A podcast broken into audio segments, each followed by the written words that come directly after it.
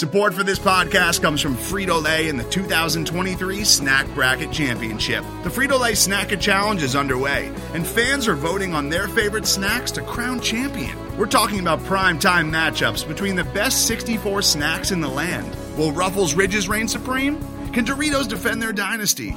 Or will Smart Food use their smarts for a surprise upset? Only you can decide. Get in on all the action for a chance to win up to $1,000 or a year's worth of snacks. Let your snacks be heard. Just go to fritolaysnacket.sbnation.com to vote and enter for a chance to win. No purchase necessary. Sweepstakes ends April 3rd, 2023. Void where prohibited. Year's worth of snacks awarded in the form of 52 coupons, each good for one bag of chips. See official rules at fritolaysnacket.sbnation.com.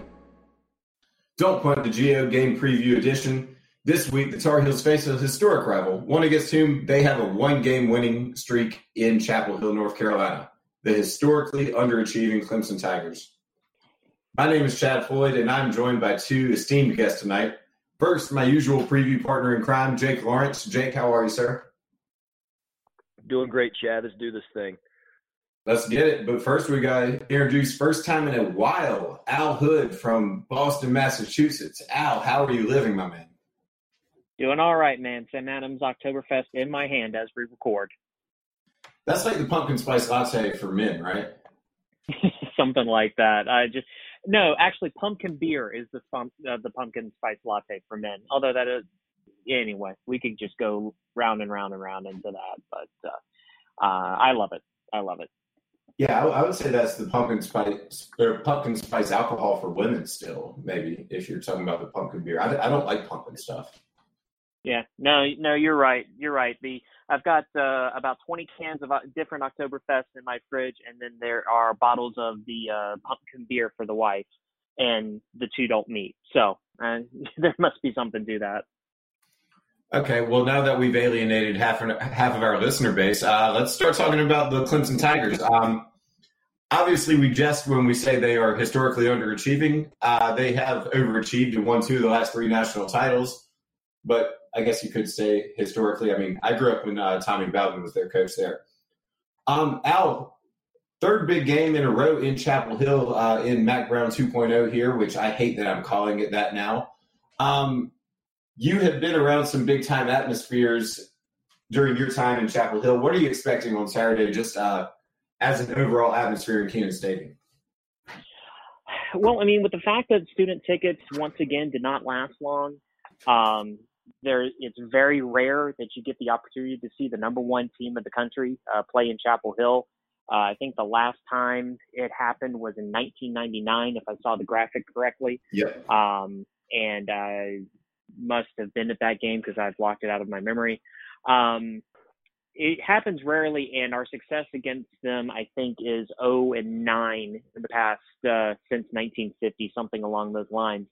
That said, I mean, Syracuse didn't have much of a chance a couple of years ago.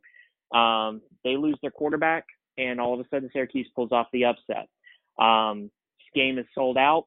Um, students are going to fill up the stands.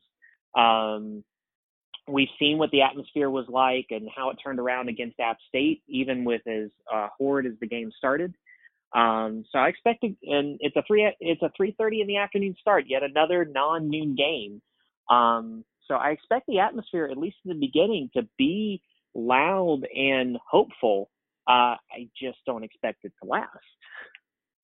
Yeah, I'm. Uh, God, I'm, I'm going to get myself kicked off this podcast twice. I'm actually driving three Clemson fans into Chapel Hill uh, for the weekend. Um, I'm not giving any of them tickets; they are on their own for that. But uh, Jake, I mean, there, there were a lot of App State fans in the crowd last Saturday. Are you expecting even more Clemson fans?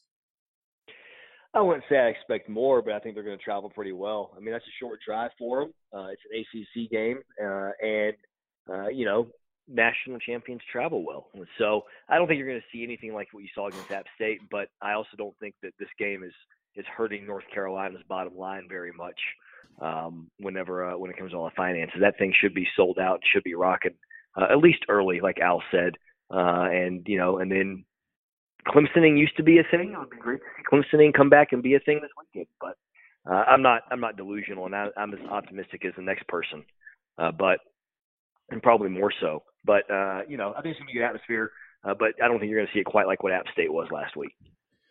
And here's the thing: I mean, even since Clemsoning stopped being a thing, uh, they played a close game against NC State where State just uh, missed a chip shot field goal and lost in overtime. Uh, they lost to Pitt at home three years ago on the way to a national championship. They almost lost to Syracuse again last year. Uh, it seems like they do have one uh, trip up game every year.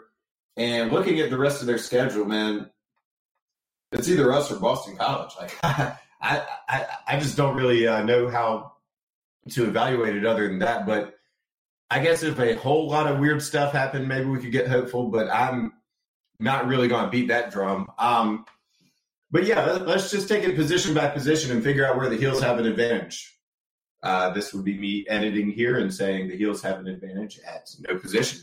Uh, Jake, how do you feel about this Clemson offense? Because I've said on this podcast is the best assemblage of talent since uh, the 03, 04, 05 USC Trojans. Um, are you still buying that, or were you ever buying that?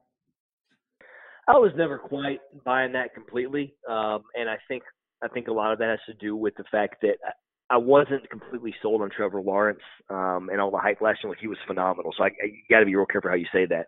But he's had some he's had some some struggles this year. Uh, and they played some Power Five opponents, but I don't think those Power Five opponents are, are, are the highest quality. Um, and it just kind of feels like they haven't quite.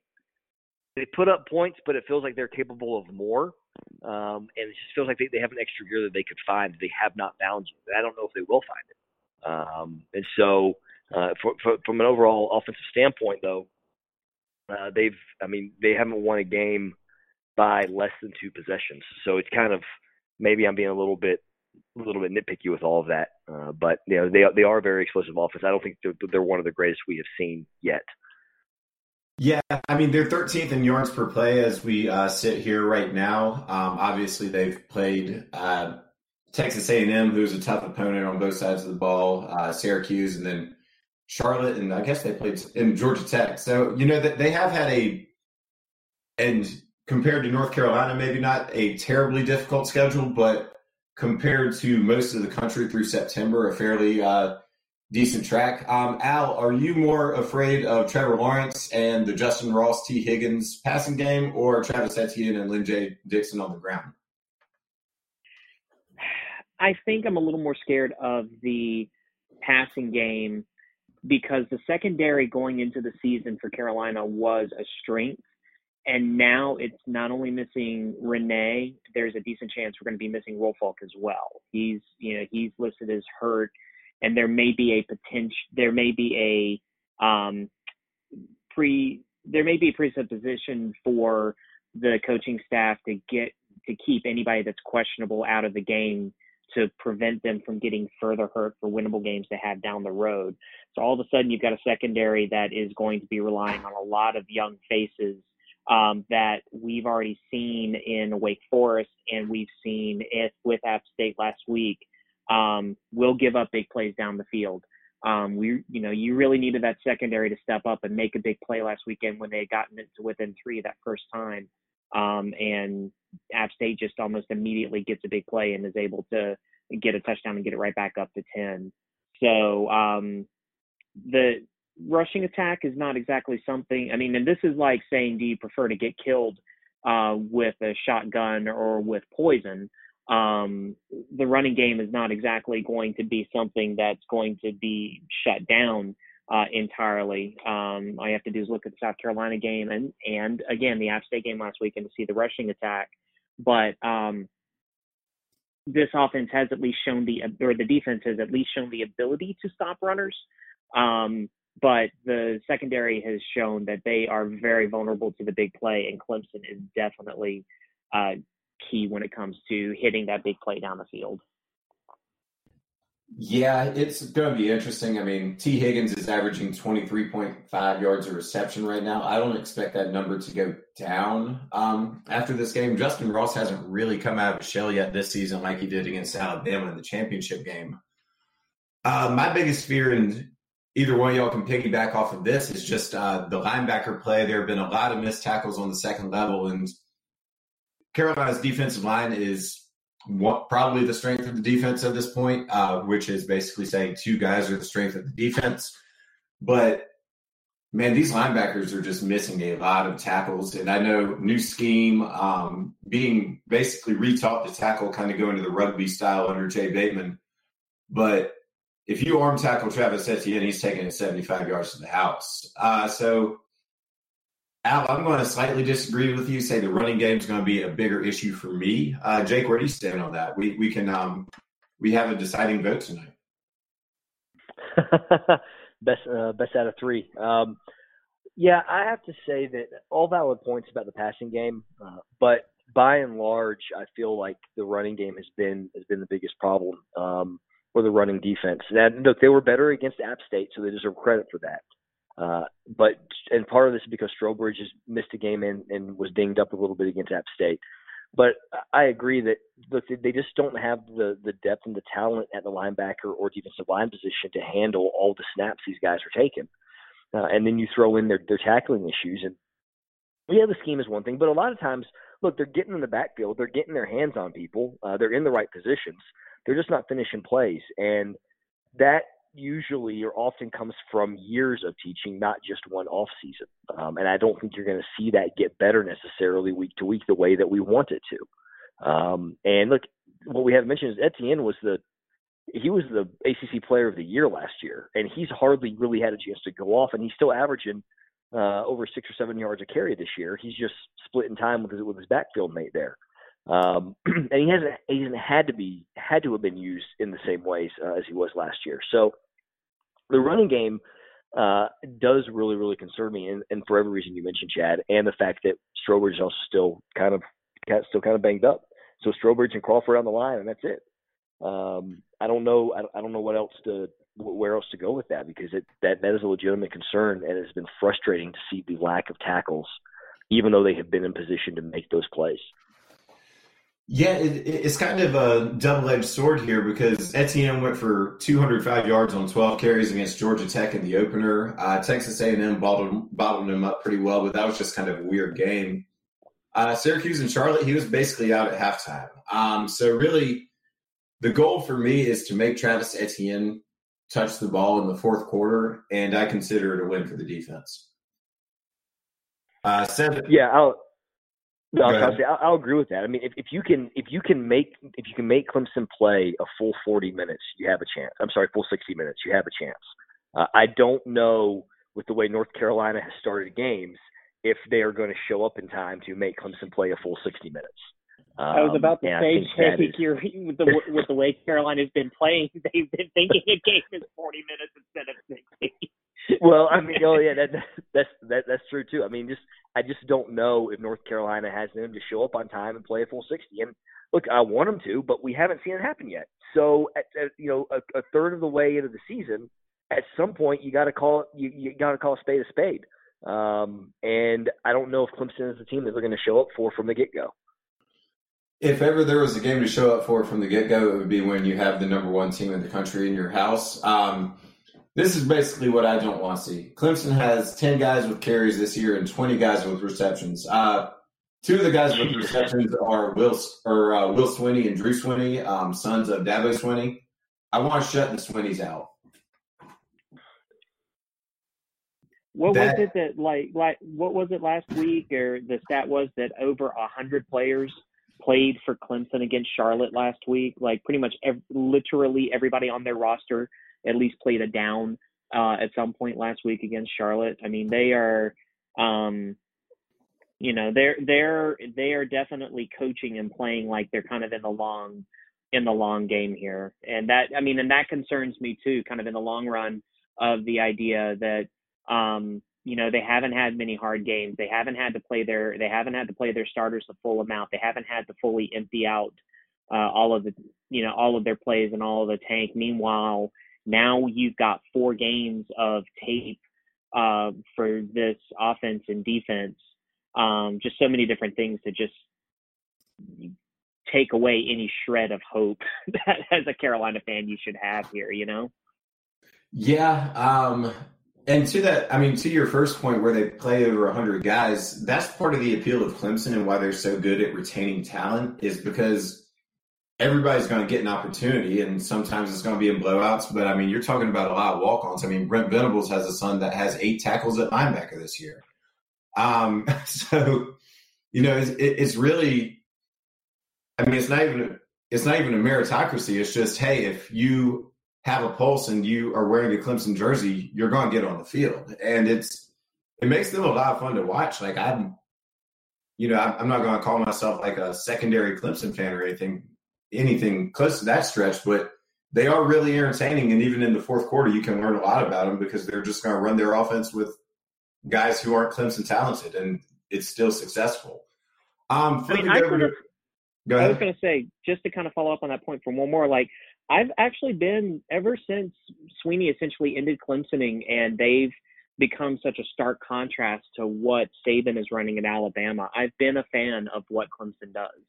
And the fact that they've been so successful, and you joke, you joke about the fact that they have 100 people, but that also is what sustains the program.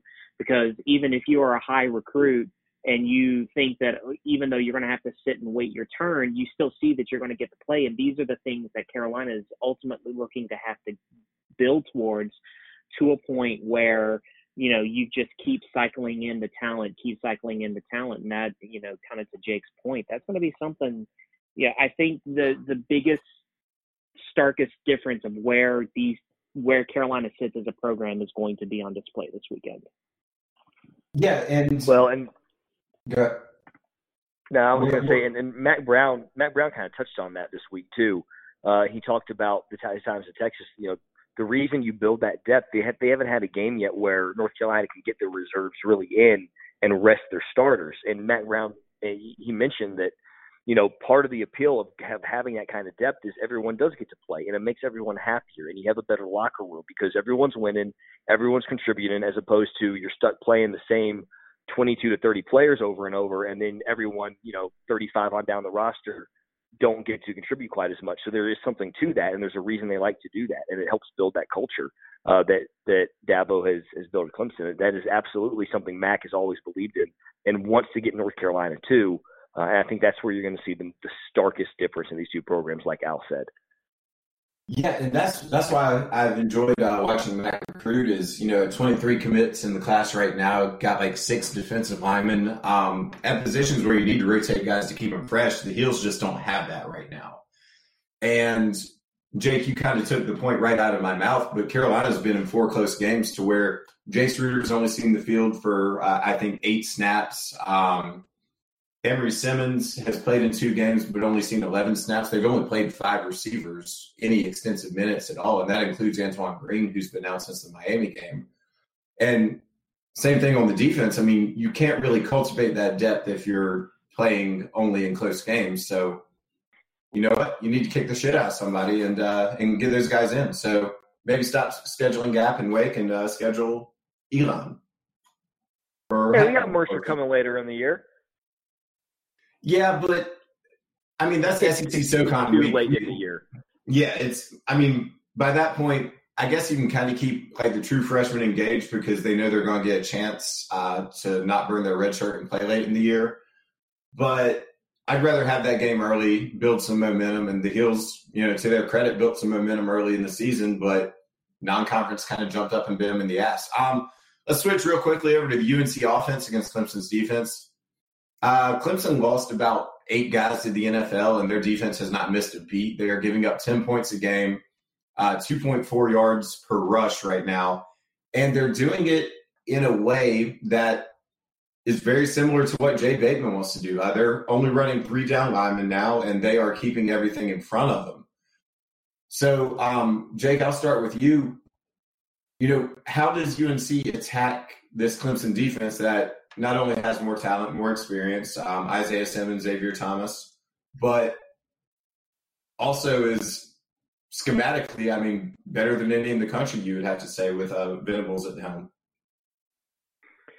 Yeah, I think the I think the biggest thing, and you know, we're gonna sound like a broken record, but North Carolina has not sustained drives, and we, we were talking about it last week in our in our Slack channel that it almost seems that with as simplified as this offense has to be right now because of all the youth and eight of their 11 starters are underclassmen, and nine of their best offensive players right now are underclassmen. Um, they don't have the experience and they don't have the strength and they don't have the knowledge and they don't understand the scheme well enough. So it's extremely simplified. And I almost think that they have got to go away from trying for the home run passes. And, you know, Howell is great throwing the ball downfield, but against this defense, I don't think North Carolina has the talent for those kinds of plays. And I almost think that you just you go for the three and four and five yard gains on the ground, you grind it out, you accept that fact, and then if you get a chance to take a shot, you take it. But you got to maintain you got to maintain control. You got to keep that defense on the field, and you have to sustain drives. Um, and I don't think it's scheme. I don't think it's play calling. I just think that they are young and they don't have the experience anymore that they would have had if they still had Polino or Heck on the line. Um, and I think that's kind of where it comes from. Uh, and so that's what I would like to see is just long sustained drives. And that's the only way I think they had any chance at all. Um, and then no turnovers. But uh, those are that, that's a separate topic.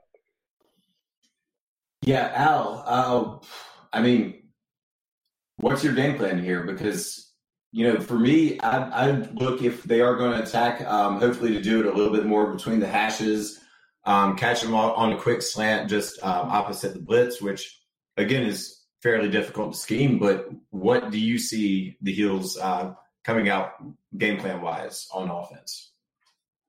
I mean, there's one of two ways they can try to attack this.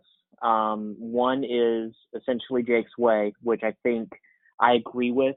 They should try because at least with the long, the sustained, the multi-play drives, you at least keep the Clemson defense out there and you rest your own defense, which, as we already talked about, doesn't have the bodies to swap out to be able to play for the long, sustained drives that Clemson could put out there.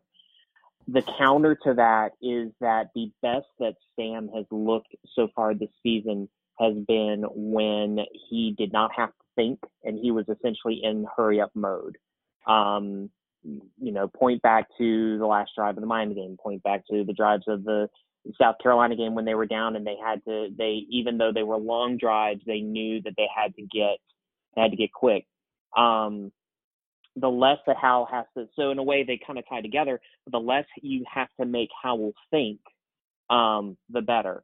So that doesn't necessarily mean that you only go into a two minute offense, but what it means is that you make it very clear to Sam that if your intent is to pass, your pass is within two seconds of getting the ball. And if not, it is going, it is, you're either getting rid of it. Um, that is one of the biggest things that, that he has got to learn as a freshman is how to just get rid of the ball when the play isn't there. He's getting better, but he still needs to learn that. Um, or it's going to a running back, or it's for the quick five yard slant, six yard slant, something along those lines. And then, um, you know, maybe it turns into maybe it's only a two minute drive because those quick plays are there. Um, but um, it, it's weird, you know, the way Jake was describing it, you almost think it's like it's just going to be a slow, methodical grinding. That doesn't end at all.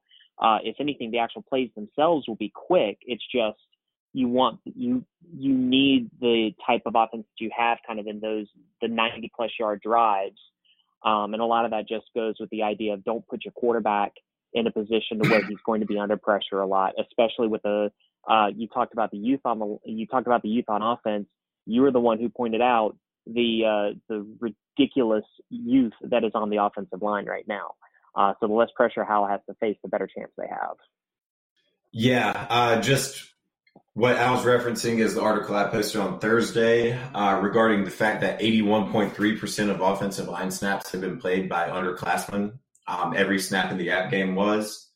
That does not really bode well for success. And Al, you make a great point about Howell needing to uh, make quicker decisions, get rid of the ball, and not kind of get lost in the pocket like a, you know, like somebody trying to play Johnny Manziel on NCAA 14 that has, that doesn't know how to use the turbo button. But yeah, um, I'm honestly a little bit more nervous about Carolina on offense, uh, really, than I am about their defense because Clemson's going to get points either way, but Carolina can't give them a short field. I guess it's time to make a prediction. Uh, Al, we'll stick with you. Carolina Clemson, uh, what you got? Uh, I think we are looking at 49 to 10, uh, Clemson. I just the only reason I think it stays within that is that Swinney both has the, as he showed against Charlotte, is that when they have the game early, he will play his young guys. He is friends with Mack Brown. Um, there is no question right now about uh, Clemson being the best team in the country. He doesn't need to put up a ton of points to show it off. Um, I think the feel of the game will be like it could have been a lot worse, but I'm thinking 49 to 10 Clemson. Jake? Uh, I'll go with eh, 45 24. Um, I think North Carolina will cover barely, um, but uh, I don't think. I mean, they haven't put up they haven't put up more than 30 all year. I don't think, as I mentally run through the scores in my head, uh, this offense is not as prolific as the talent probably says it should be for North Carolina. Uh, but I think that they'll be able to. I think that fourth quarter will show up, and I think Al was right. I don't think Dabo's going to try to try to rub it in. So um, I think they'll keep it respectable-ish, but I don't think it's going to be close. Yeah, um, you say respect to bullish. I'm bullish on the Heels' chances to cover. Um, I think they'll score some late touchdowns, get a nice little garbage time backdoor cover. Clemson 52, Carolina 28. We're going to take a quick break. We're going to come back and very, very quickly run through a pretty weak uh, week five schedule. Today's episode is brought to you by Cars.com. With over 2 million vehicles and 50,000 more added every day, Cars.com will match you with the perfect car for you, your budget, your life, your style. And if you're ready to say goodbye to your current car, Cars.com will get you an instant offer to cash it in. Just start by entering your license plate and get matched with a local dealer who will write you the check. So whether you're looking to buy or sell, just go to Cars.com. It's magical. And we are back. Uh, week five. Uh, Friday might actually be the best time slot on this slate. You have Duke at Virginia Tech at 7 on ESPN, Penn State going to Maryland on FS1, and Arizona State going to Cal. Cal now ranked 15th in the country. Um, Al, what will you be watching hypothetically? Hypothetically, um, hypothetically, Penn State, Maryland probably is the biggest highlight. Maryland uh, was flashing themselves as a top 25 team earlier this year until they just got railroaded. Um, but uh, hosting Penn State in uh, in College Park, uh, they have a chance to make a real statement uh, and get right back on, uh, get right back in with everyone. Penn State hasn't exactly looked great. This they're definitely vulnerable, as, as they've shown. They are definitely vulnerable for the upset here. Uh, Jake, Duke, Virginia Tech. Should we cheer for Duke? Yes. I would agree. Uh, Duke's only a uh, 2.5 point road dog. Um, I saw a stat today. David Cutcliffe is 10 and 2, uh, not only against the spread, but also straight up when he's a road underdog under five points. I'm sure Carolina's been victim of that a couple times. Yeah, and I mean, look, Duke is Duke, and I get that. But in football, Duke is always going to be what Duke is, and they're going to be a six to eight win team consistently. Once a decade, they might be a threat to win the Coastal, but by and large, the trajectory that Mack is going to have, and he's going to start pulling in more talent to where that's not where Duke in North Carolina should should return to the way it was 10, 10 years ago, um, and 20 years ago. But Virginia Tech is, it, it has the fan base and the resources and the desire to be a legitimate national player. So the the further they can fall into the abyss for whoever comes in and cleans up that mess, uh, the better for North Carolina. So in this case, yes, Duke. Yep. Um, the noon slate is absolutely abject trash. Uh, your ABC game is Northwestern with the fifth worst offense in the country, opponent adjusted even. Um, going to Wisconsin, that might actually be the closest game just because neither team's going to put 40 points on the board. We're just going to skip that altogether. Um, if you are watching from home and you have two screens, you've got Clemson UNC on the main one. Virginia goes to Notre Dame on NBC. USC goes to Washington on Fox. And if you have ACC interest, Wake goes to BC, Georgia Tech at Temple. And I would just vouch for Iowa State at Baylor as a pretty good game that could kind of tell you who's going to be in that upper middle echelon in the Big 12. So, Jake, I'll go to you first this time. What are you watching on the second screen? Uh, I'm watching Virginia Notre Dame. Uh, that that honestly that could be a really good game. And look, I respect Bronco Mendenhall. I think he's Mendenhall. I think he's done a phenomenal job there. I thought he's a great job at BYU. I think he runs the program the right way. Um, and it would be Mack Brown's much uh, luck that Virginia uh, is a resurgent power in the ACC uh, as he comes back to kind of bring the circle of life, um, you know, fully around. But uh, I look, I don't like Notre Dame. Uh, I always think there's there's a little bit overrated, um, but i I'm also not positive Virginia is quite as good as what they have, what what the pundits think they are right now. So I'm curious to see which which team really shows up and, and get a feel for both of those teams.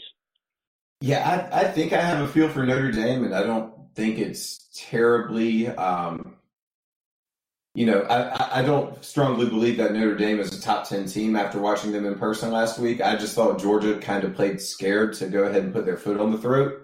Uh, Al, where, where are you going? Wait, wait, wait, wait, wait. Kirby Smart playing scared in a big game. Are you are you sure that you're saying that right? You know, I, I have no nothing to base that on uh, from the recent past. I have not seen Jake Fromm come out and play a perfect game in the first half, only to stop throwing the ball when you go up 13. I've never seen it. I don't know. okay, I just want to make sure I heard you right. We're good. We're good. Yeah, yeah. Um, Al, my point is, I think Virginia could win this game, and that would probably be good for the conference. I don't think Virginia is a legitimate like top 15 ish team, but I do think they can go into Notre Dame and get a W.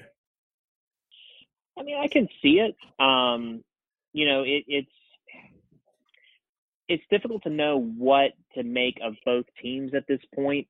Um, you know, as you said, I mean, a lot of the you might have a little more info on Notre Dame right now than you would have on Virginia, uh, especially coming off their last game where they needed they needed an Old Dominion collapse essentially to win at home um, the Florida State game where we know Florida State is tight. They they needed to kind of hold on at the end there. Um, their only comfortable game um, was uh, their only comfortable game was William and Mary. Um, you know that said was last week about the fact that they were looking ahead to Notre Dame and it's going to be a completely different uh, mindset for them um, versus where Notre Dame would have the letdown of the close game, uh, the close game in Georgia. Um, and then you know turning around and looking at the rest of their schedule or do they you know do they choke up a little bit knowing that one more loss and they essentially any sort of goodwill that they've built out of that Georgia game uh, is completely is completely lost. Yeah, I mean it, the potential is definitely there. Out of the other out of the ACC teams that are set to play, um, out of the ACC teams that are set to play Notre Dame this year, um, Virginia definitely has the best shot. For sure. Um, just other random notes on the day slate. Uh, you could, if you're in Syracuse, you can go to the Holy Cross Syracuse game for two dollars on StubHub right now. Um, Georgia Tech at Temple, that's going to be an L for the ACC. Uh, Wake at Boston College, let's touch on briefly. Is this uh, Jamie Newman thing about to really take off? Because this is really the last stumbling block before Wake could start nine and zero oh going into Clemson. A- absolutely. Um, you know, the, there was a lot of talk. I can, I would love to say that the local media just been singing Boston College's praises going into the season, but no one cares about college football up here. Um, but the the common wisdom was with uh, with Boston College and Dill and them having Dillon that um, they were going to be a pretty solid team in a down year for the conference, and then they go out and just completely whiff against Kansas and uh, they had a tough time at Rutgers last weekend. They didn't really put that game away until late. Um, you add that and combine that with the type of offense, the cohesion that Wake is going to bring, the confidence that they have. Um, you know, it should be a good. It actually should be a good watch if you're not watching our game. Um, you know, it should actually it would actually be a good watch. Um, but if uh, Wake can um, come up to Chestnut Hill and uh, make a statement against BC, they may be in the they may have a case for one of the top uh, bowl games for the conference uh, by the end of the year. What a world we live in in 2019. Um, the night games. Uh, let's see here. On the national feeds, you've got Ohio State at Nebraska on ABC. You've got Mississippi State at Auburn on ESPN. ACC Network is where I would be tuned. NC State at Florida State kind of a game that both teams need at this point. Uh, Jake, what is your take on this one? Uh, I don't really have a dog in this fight, but uh, I'll go for a tie. Just give me a tie for this one. Let's have some let's have some chaos and, and find a way to get a tie. Is that possible in college? Is that do we do we have that possibility like in the NFL? I think after enough overtimes, and you know, we we've seen seven a few times. Um, I, I would say after like sixteen overtimes, you can get a tie. So, are we going like the Frank Beamer special zero zero? Oh, if we get like a like a zero zero, like maybe like like a three nothing, and the head coach with his with his arms over his head, that's what I want to see. This is let's throw it back to the Frank Beamer days. This is how Willie Taggart saves his job. Three nothing in sixteen. That'll be yeah, over or under how many people uh, over or under percentage of the stands in Tallahassee, fifty percent. Um, the crowd shots in Tallahassee this season have not been very favorable for Florida State, and I don't see this uh, uh, filling the stands out there either. Yeah, at least it's a night game, and I mean, I guess state fans probably blew their travel budget going to see their cousins in West Virginia, but I feel like they'll travel a little bit. I'm, I'm going to say over at about 72%. Okay. That's realistic. I'll, we'll I'll just see what that. they look like at the end. Yeah. And uh, yeah, and and and and to get semi-serious for a minute, you know, I, I hope Florida State can do it. Uh, I would love any reason to watch watch state fans make up excuses about the Atlantic being so tough in a year that uh, Virginia beat Florida State. So, um, you know, it's it's it's one of those things where uh, I, I don't really I don't really care one way or the other because it's the other it's the other division. And I'm not a big fan of either program, uh, but I think for the most part, um, I think a Florida State win does more for North Carolina uh, than anything else, especially when you're looking at recruiting and, and, and all of that. Uh, I think that every little every little stumble that state makes uh, just helps Mack Brown a little bit more. I, I already don't think they're recruiting on our level, but um, yeah, I mean, a good five and seven NC State season probably makes Dave Doeren's seat hot, and Dave Doeren's a pretty competent coach, so I would love to see that. Um, I'm, I'm just going to throw out a quick plug for the 10 p.m. on Fox Sports One, Washington State at Utah. Talk about two diametrically opposed uh, styles of play there. That should be kind of a banger uh, in the late night if you happen to be up and sipping on something good. I'm about to go sip on something good, but first, Al, what do you have coming to the site this week? I know you had the uh, winners and losers from the app game, but that is in the distance past at this point. Uh, so uh, today, uh, as we all know, is this coming out to uh, briefly break from the football motif. Late night with Roy uh, starts. Uh, so I have a guide as to what to expect, and also a reminder that m- one of my co-hosts' article will also be linked in that piece. But mostly what to expect tonight. Um, just both if you're going and also how to watch it uh, because as a reminder, as people are constantly finding out with the new ACC network, the way to watch is just a little bit different than it had been in the past. I love it. I love it. And uh, sooner or later, uh, Comcast will jump on board. Uh, Jake, what do you have going on? I, I know you did uh, three team three things to watch on Thursday. Yeah, I did three things to watch, and then uh, earlier this week I did a, a quick late night with Roy recruiting primer for the for the basketball side. Just a quick rundown of all the recruits that will be in town. Um, and then next week, I think I have the game preview for Georgia Tech. Um, we signed for I think I signed up for that today, and then uh, that's all I have on the docket for right now. So uh, I'll probably come up with something else middle of the week. I love it. Um, as for me, I took a deeper dive into some of the numbers uh, for UNC's first four games uh, that hit the site Thursday afternoon. But the most important thing is that you go ahead and stop what you're doing right now. Um, if you're in the shower listening to this, stop the shower. That shampoo's not going anywhere. Go ahead and subscribe to this podcast. Jump on Apple Podcasts. Leave a five star review. If you leave a five star review, I will read it on the air. Um, another podcast that is not directly in our feed got a three star review for us. That really, honestly, kind of butchers the numbers on our podcast. So please go help us out drive people to uh, listen to us, and we will just continue to get better as we go along. Until next time, folks, Carolina is actually going to win this game 63 to 6. Keep it locked and go Gills.